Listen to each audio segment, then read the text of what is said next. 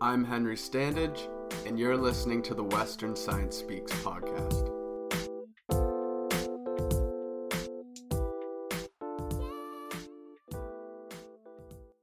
Every fall, thousands of Atlantic salmon swim upwards back to their spawn grounds in order to return to their eggs. And if you've seen one of these salmon swim, you're not likely to forget it. Weighing in at 26 kilograms and being as long as 3 feet, they are the largest breed of salmon, and to all those who've witnessed them in action, creatures of beautiful raw power. But the salmon you see in Lake Ontario waters today aren't native to the region. In fact, Atlantic salmon went extinct in Lake Ontario at the beginning of the 20th century. Today, Atlantic salmon are stocked into Lake Ontario waters every year as part of a restoration effort to reconcile what once was a booming commercial fishery industry in Lake Ontario. Our guest today, Nicole Zathi, is working on this restoration effort, and she joins me on the podcast today. The first thing I want to touch on is that Atlantic salmon were one of the first fish species to disappear from the Great Lakes as a result of human activity. Why is it important that we restore this population? So, Atlantic salmon were once native to Lake Ontario. Um, they were only able to make it up there from the Atlantic up through the St. Lawrence Seaway. So, originally, none of the other Great Lakes had any Atlantic salmon. Due to human activities such as dam construction, um, destroying areas of the shoreline, pollution, overfishing, um, we've seen drastic declines in their numbers, and essentially we have no self sustaining populations of Atlantic salmon in Lake Ontario anymore. So it's entirely due to human activities that we've removed this species. Um, so it's important that we're putting them back into their native area. So, man made obstacles such as dams are making it really difficult for these salmon to swim upstream. Correct, yes. So, when they're spawning, they'll migrate upstream, and that's when they can jump over small barriers. They'll obviously swim against the current, they'll jump over rocks, but the dams we're building are just way too high for these salmon to jump over. So it creates a barrier for them, and they're not able to get to their proper spawning grounds that have um, good substrate for them to lay their eggs. Would you connect this to the Industrial Revolution and all the mass industry that came with that? Absolutely, and it's also an issue of just having such large populations that want to live by the water. So, again, we're also seeing overfishing, we're dumping chemicals into our water, so we have bad water quality now. We're also destroying our wetlands and the shoreline, um, so we're really affecting the more shallow areas of streams, which is again where the salmon are spawning. So we'll do things like remove all of the vegetation and all of the rocks on the bottom. So it's just sandy substrate, and that's not great. It's not a great place for them to be laying their eggs. Right. So now I want to talk about animal conservation and restoration projects. They're something we've seen all over the world, particularly in the 21st century, but the track record isn't spotless. Why is restoration possible in the case of Atlantic salmon? So, right now we're just having issues with actually restoring these populations. So, it's a main goal of the Ministry of Natural Resources and Environment to restore these populations, and we stock millions of them every single year at different life stages. But we're not seeing good numbers of adults coming back up in our streams and reproducing. So, we initially have these fish, but they're not able to reproduce on their own. So that's why we're looking at some of the reasons why this may be, and that's part of the work that my lab is doing. Could you take us through the process of this restoration from the moment they're captured? Sure. So we have populations that we're working with that have come um, from throughout the Atlantic. So in my work, I work with three populations one from Quebec, one from Maine, and one from Nova Scotia. And they're raised in a hatchery setting, so it's an area uh, where fish are grown and we'll spawn these adult fish. So we have a whole bunch of eggs. We'll then raise them to a juvenile life stage. So sometimes it's the fingerling stage, which is where they're approximately the size of your finger, or we'll raise them to a year, a couple years old before we stock them. The reason we do this is because mortality is really high at early life stages. So, especially when they're eggs, they have no means to defend themselves, right? They can't move around, they can't hide from predators, so there's really high mortality. So by stocking them when they're a little bit older, they have a greater chance of kind of overcoming some of these obstacles and surviving until adulthood. The issue is that, again, so we're not seeing these salmon coming back to reproduce year after year. So, talking about your research, what have your experiments with salmon been attempting to measure, and what have you been able to take away regarding stream swimming? Sure, so I'm looking at juvenile Atlantic salmon, and I'm looking at both swim performance and temperature preference. So, for swim performance, I'm looking at two measures.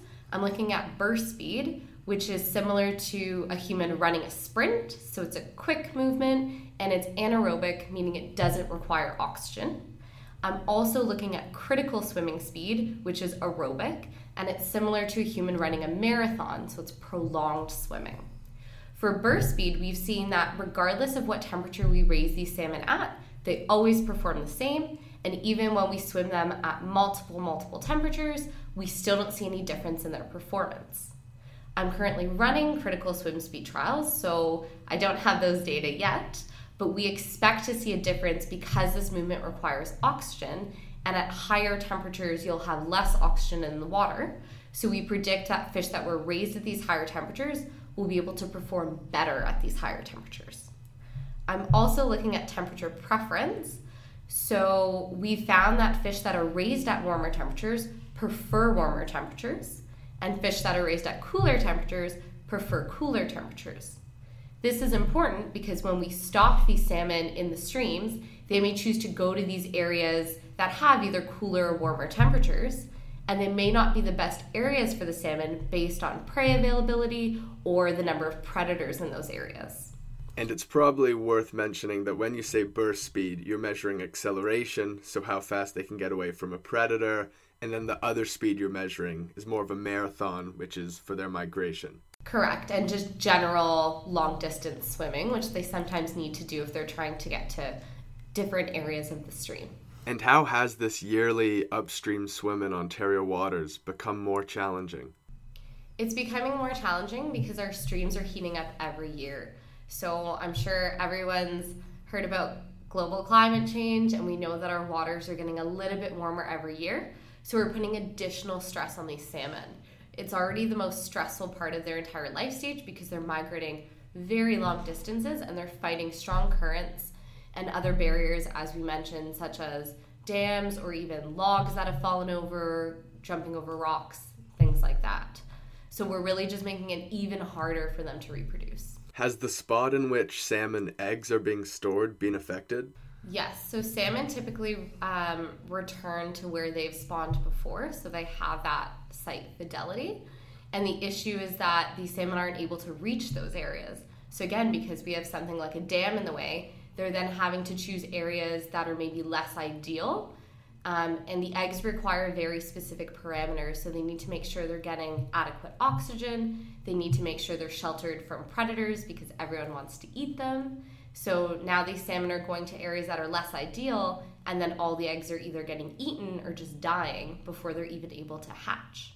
How have other fish species been impacted, whether it be positively or negatively, by the salmon restoration? So, previous work in my lab has actually looked at the um, direct effects between Atlantic salmon and other salmonids, such as Chinook salmon, coho salmon, and brown trout. And we actually found that Atlantic salmon have no negative effects on any of these species, whereas something like brown trout actually does have a negative effect on Atlantic salmon. In terms of will they have a positive or negative effect, it'll probably be more of a neutral effect that they'll just fit back into the food web.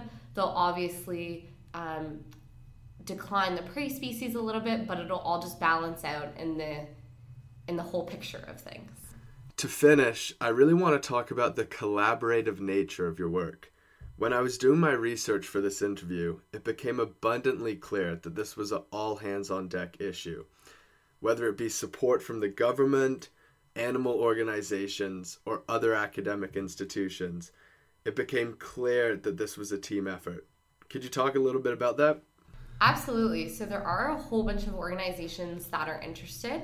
I think the biggest two are probably uh, the Ontario Federation of Anglers and Hunters, which I haven't worked with directly, but they've contributed a lot of funds and efforts to this restoration project as well. but I've worked much more directly with the Ministry of Natural Resources and Forestry, so that's a government organization. Um, they are actually the ones that supplied me with my eggs and my adult salmon.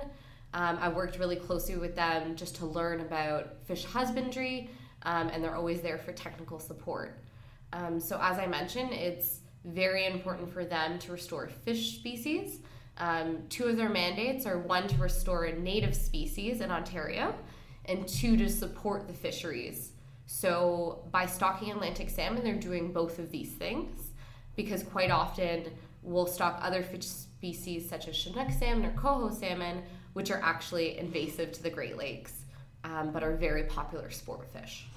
And as a researcher, it must be empowering to kind of be backed up by the government on an issue that you would care about, obviously. Absolutely, and it provides us with a lot of much needed resources and again, technical ex- expertise that we wouldn't otherwise have. So it's been very beneficial for me and it's allowed me to make a lot of really good connections and a lot of good working relationships with the ministry. Researchers like Nicole do the hard work to try to make sure our homes are as biologically diverse as they were meant to support. You can learn more about what you can do to help at bringbackthesalmon.ca. I'm Henry Standage signing out. Thanks for listening.